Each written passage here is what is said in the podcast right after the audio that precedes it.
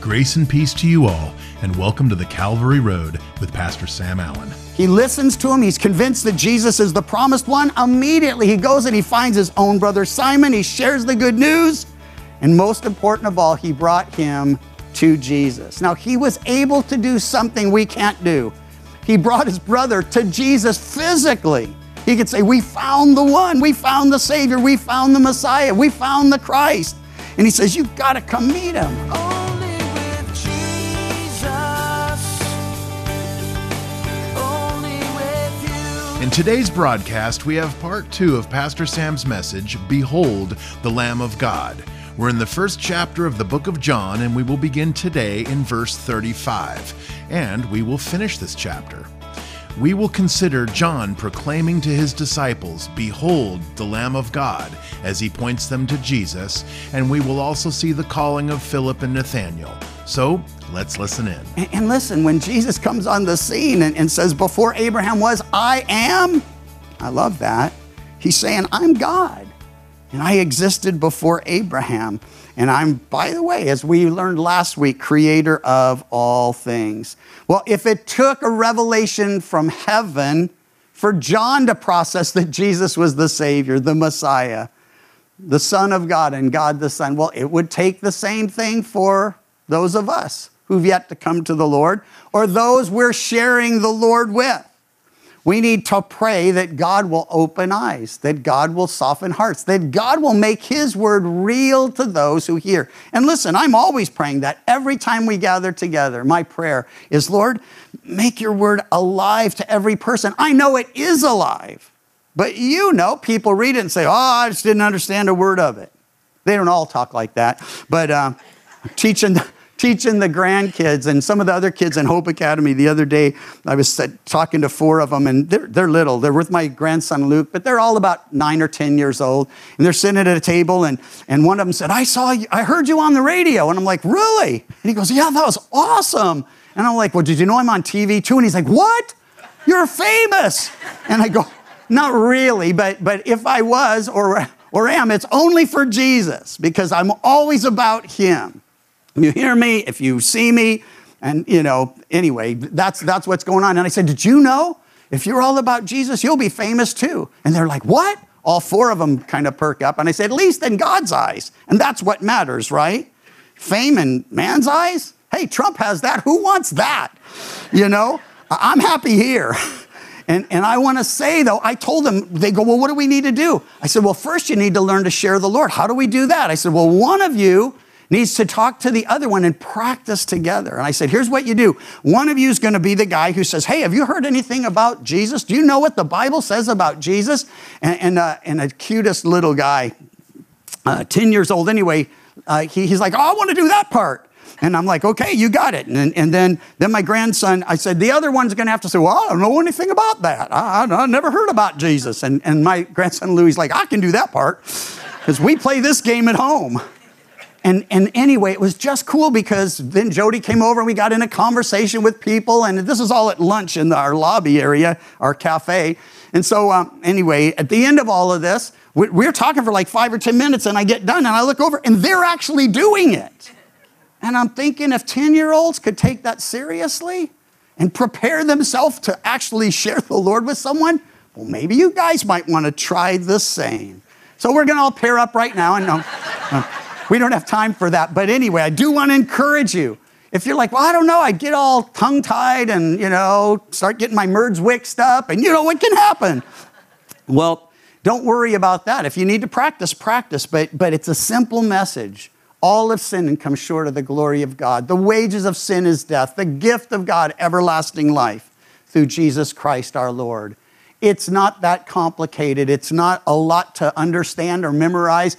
But then you have to pray that God will open up their eyes and open up their ears, that they will have what we've experienced, those of us in Christ, a revelation from heaven.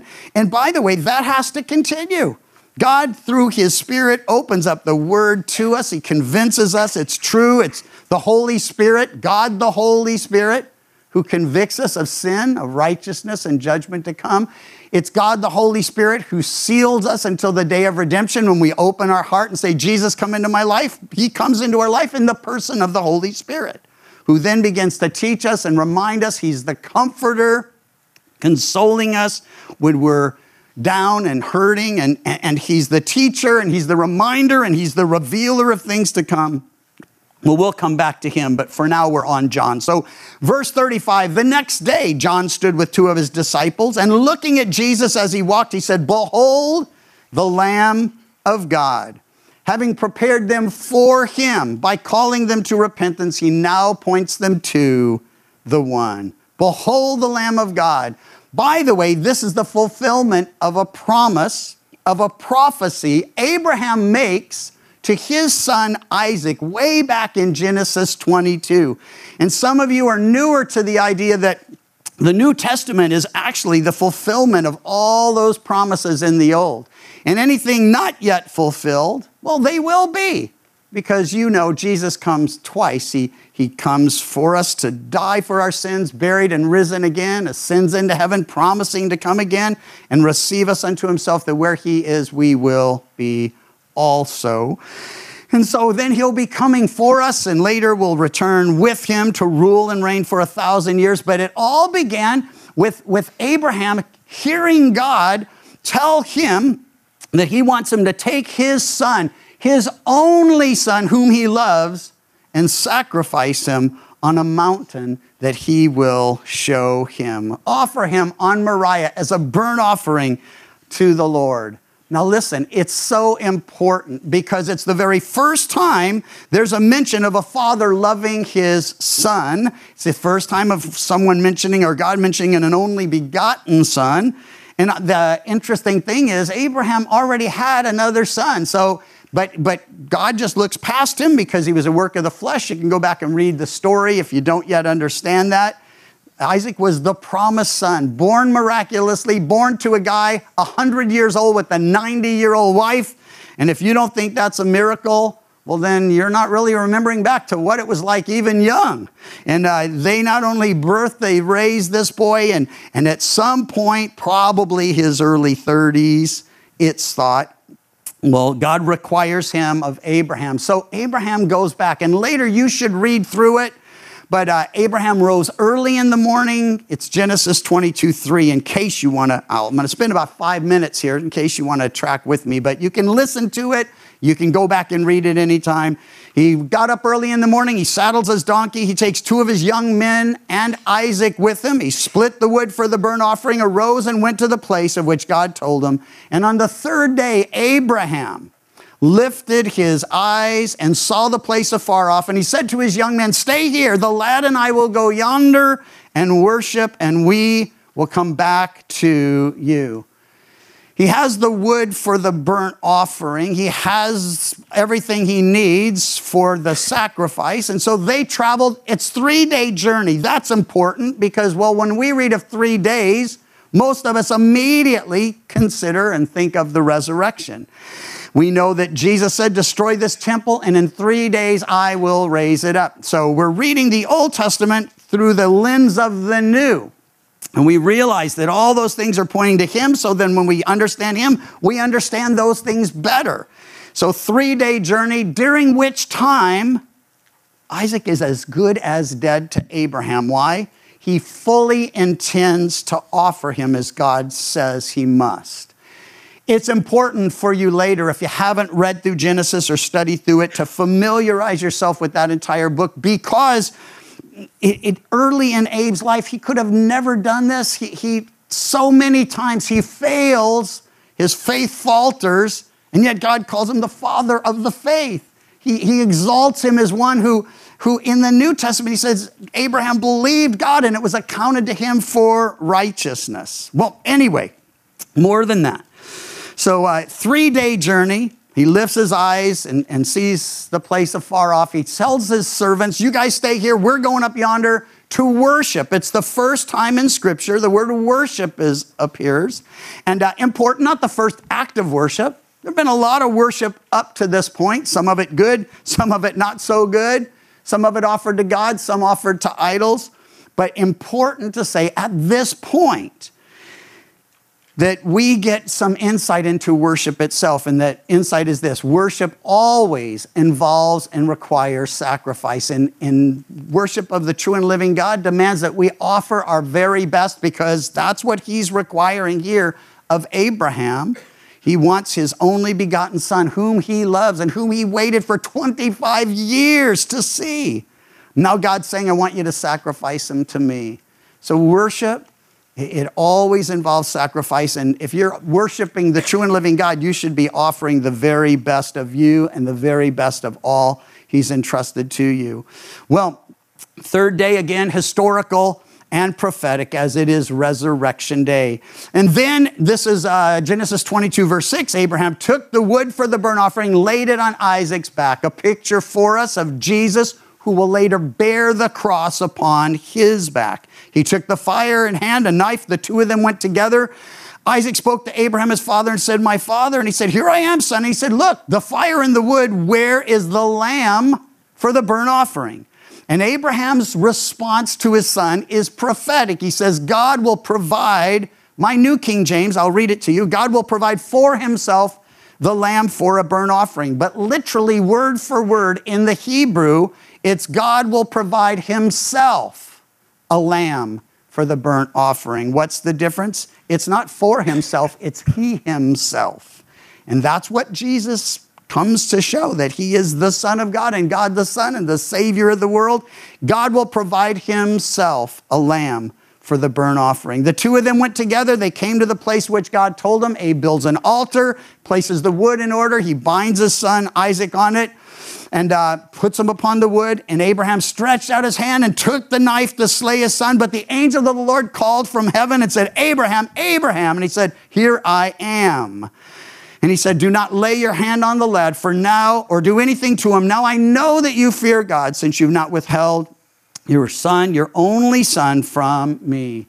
It's a reminder to always be listening for the voice of the Lord. What a mess this would have been if Abraham's like getting ready to go and you know, here's "Abraham, Abraham, wait a minute, I'm busy here doing the will of God." No, it was not the will of God to sacrifice his son. It was the will of God to test Abraham, to show, listen, God wasn't finding out anything about Abraham. He knew what Abraham would do, but it's a testimony to Abraham and to everyone who ever reads the story that God can take a man who is very weak in faith and make him the father of the faith. That he can make a man who stumbles consistently and make him one willing to sacrifice anything and everything to the Lord in obedience. Well, last thing that I got to share, and then we'll jump back into our passage because we have a bit more to cover. Anyway, Abraham lifted his eyes, and behold, there was a ram caught in the thicket. He went and got the ram, sacrificed it in place of his son, a substitutionary sacrifice. And that's, of course, what Jesus will later be for us. But the question remains at the end of that chapter, or the end of that story, what about the lamb? It didn't say a ram, it said a lamb. And so Abraham, by the way, and this is verse 14, Genesis 22, Abraham called the name of the place, "The Lord will provide," as it is said to this day, "in the mount of the Lord it will be provided." Well, Hebrews 11:7 says, "By faith, Abraham, when he was tested, offered up Isaac, whom he received the promises. He offered his only begotten son, of whom it was said, 'In Isaac your seed will be called.'" So every promise that Abraham was going to be fulfilled in and through Isaac and his descendants. And listen, it says, concluding, Hebrews 11:19, concluding that God was able to raise him up even from the dead, which he also received him in a figurative sense. The sacrifice would have been literal. It only becomes figurative because he never actually had to sacrifice his son. It was only a test. It becomes a powerful testimony. But what about the lamb? This is the answer to that question. And if you've never processed the fact that things happen in Genesis that are pointing us to something that will happen in the Gospels and beyond, in the book of Acts and such, well, this is the perfect proof of it. He says, "The lamb," and here, "Behold the Lamb of God who takes away the sin of the world." Then, "Behold the Lamb of God." Well, verse 37, back here in John 1, the two disciples heard him speak and they followed him. I like this. Why do they follow? They need to behold him up close. They want to behold him in person. They'd been called to repentance by John. They became disciples of John, but now John's pointing them to the one who came to die for their sin, who would be buried and rise again the third day as promised. So they begin to follow Jesus. Jesus turns, seeing them following, says, "What do you seek?" They said to him, "Rabbi," which is to say, when translated, "Teacher, where are you staying?" He says, "What do you seek?" They say, "It's not a what, it's a who. Where are you staying?" And he said, "Come and see." They came and saw where he was staying, remained with him that day, and it was about the 10th hour. Now those were hours well spent, because the very next thing that happens, verse 40, one of the two who heard John speak and followed him was Andrew, Simon Peter's brother. He first found his own brother Simon and said, "We found the Messiah," which is translated the Christ, and he brought him to Jesus. You know, there are two things I'm always looking for when I'm reading through the scripture. First will be any sin to avoid, because I'm like, well, you guys, prone to sin, tempted to sin. And so I want to see, is there anything going on here that God would use to warn me that, hey, that could happen to you? Be careful about this. Beyond that, the other is an example to follow. And there are many others. I had a long list, and at some point I'll maybe pull it out and we'll go through them together. But we're always looking for these two things: any sin to avoid, any good example to follow, because there are plenty of bad examples. Those would fall into the sin to avoid category. So he's pointed to Jesus, so he follows. He listens to him. He's convinced that Jesus is the promised one. Immediately he goes and he finds his own brother Simon. He shares the good news. And most important of all, he brought him to Jesus. Now, he was able to do something we can't do. He brought his brother to Jesus physically. He could say, "We found the one. We found the Savior. We found the Messiah. We found the Christ." And he says, "You've got to come meet him." And he brings his brother to Jesus. Now, we can't do that physically, but when we live as he intends, when we function as he intends, when we speak the truth in love as he commands, well, we become living witnesses of Jesus' life-transforming power. And what we can do is point people to Jesus, like John. And we can bring people in the sense of saying, "Hey, read the gospel of John. John says, I wrote these things that you could believe. And believing, have life in his name. Believe that Jesus is the Christ," he says, "and believing you'd have life in his name." So he goes, he brings his brother to Jesus, and listen, the rest is the work of God. It's always going to be that way. If we can just get people to consider Jesus, then we can trust God to do what only he can do. When Jesus looked at him, latter part of verse 42, he said, "You are Simon, the son of Jonah. You shall be called Cephas," which is translated a stone.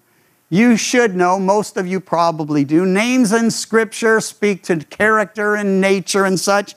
He says, "Hey, you're a reed." That's what Simon means. You know what a reed does in the wind? It just goes this way and that way. Whatever way the wind's blowing, that's the way Simon was going.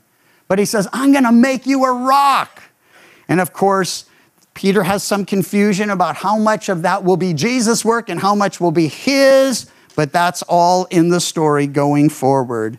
So he says, "You're going to be something. You're going to be rocky." He reveals what he will make of Peter. Following day, Jesus wanted to go to Galilee. Verse 43, he found Philip and said to him, "Follow me." Philip was of Bethsaida, the city of Andrew and Peter. Philip found Nathanael and said, "We found him of whom Moses in the law and also the prophets wrote, Jesus of Nazareth, the son of Joseph." It's God's lost and found. And I love how this happens. It says that Jesus found him, but when he goes to to speak to Nathanael, he's like, "Hey, we found him." And either way, it's true. He finds us, and then we find that he's found us, and we find him in the process. Well, Nathanael's response is important to us, and here's why. Some of us are easily discouraged. Some of us are easily deterred. Some of us just don't want to fail, so we don't try. One thing's for sure, if you don't try, you won't fail, but you have no chance of success either. So it's kind of like doing nothing and then just waiting to see nothing happen.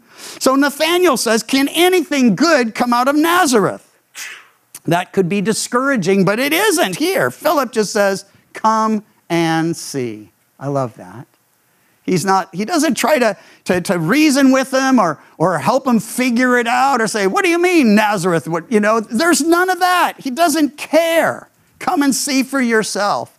And I want to encourage you, if you know people who don't know the Lord or think they do, but it's clear that they don't, you know, that they went to church, but they've never met the Savior. They read the Bible, but they never found the Lord in it. And so here's the point. Just tell them, hey, come and see. And if you can, give people a Bible and encourage them to read the Gospel of John. We have these little pocket Bibles. We can order some more cases of them. We always keep a case around because when anyone gives their life to the Lord, we give them one of those little Bibles. And it's just the New Testament. It's New King James, so easy reading. But I want to encourage you, give people Bibles. Ask them, hey, do you know anything about Jesus? And when they say, well, no, what do you mean? Then you can do what, well, you know, those kids were doing. And then you can just give them a Bible and say, look, people will tell you, man, I went to church. It didn't work for me. I went to church and I got hurt real bad. I went to church. People misrepresented him.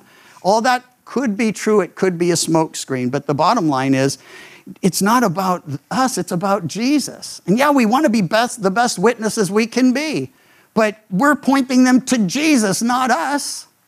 And so give them a Bible, encourage them to read the Gospel of John, and then say, hey, I'll meet with you to answer any questions you have. And if you're like, well, how will I know the answers? You'll know them. Trust me. Just read it. You'll get it. You'll process it. He'll bring it to your remembrance and use it to transform their lives.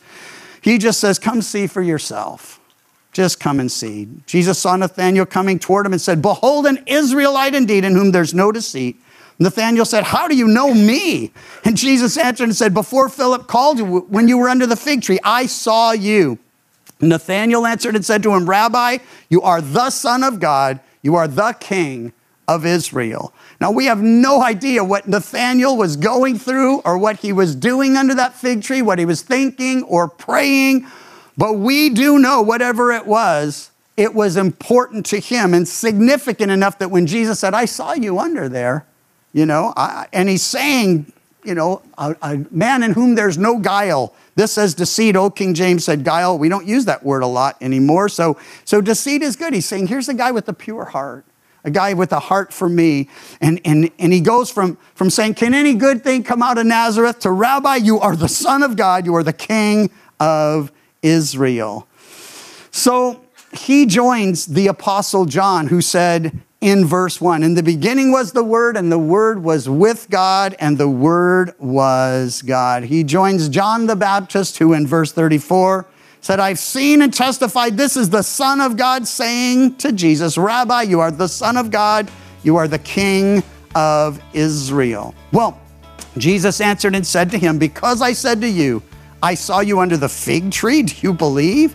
You will see greater things than these. And he said to him, most assuredly, I say to you hereafter, you'll see heaven open and the angels of God ascending and descending upon the Son of Man. It's simple today. If you know him, point others to him. If you're walking with him, then be the best example you can be. Trust in him. Walk in obedience to him. Speak the truth in love. But at all costs and in all times, point people to the one who's the way, the truth, and the life, the Lamb of God who takes away the sin of the world. Jesus knew what was on Nathanael's mind. He knew what he was doing under the fig tree, and revealing to Nathanael that he knew his mind was all that Nathanael needed to trust that Christ was the Messiah. We have to understand that Jesus knows our minds as well. He knows what we're concerned about, he knows what's important to us, and he knows what we need. Now, I've heard some say that they don't want to bother the Lord with certain prayers and needs and requests. And I may have thought the same thing myself from time to time. In Matthew 6:8, Jesus tells us, for your Father knows the things you have need of before you ask him. Yet we're still told to take our requests and our needs to him in prayer. It's not a matter of bothering our Lord with our issues. It's an act of faith each time we come to him in prayer, and it blesses him. The Calvary Road is a ministry of Calvary Chapel Chico, and you can visit our website, ccchico.com, or download the CC Chico app to contact us and listen to other studies from Pastor Sam. You can also listen to The Calvary Road as a daily podcast by visiting thecalvaryroad.com. We'd love to hear from you, and until next time, may you find grace and peace as your journey takes you down the Calvary Road. And your grace.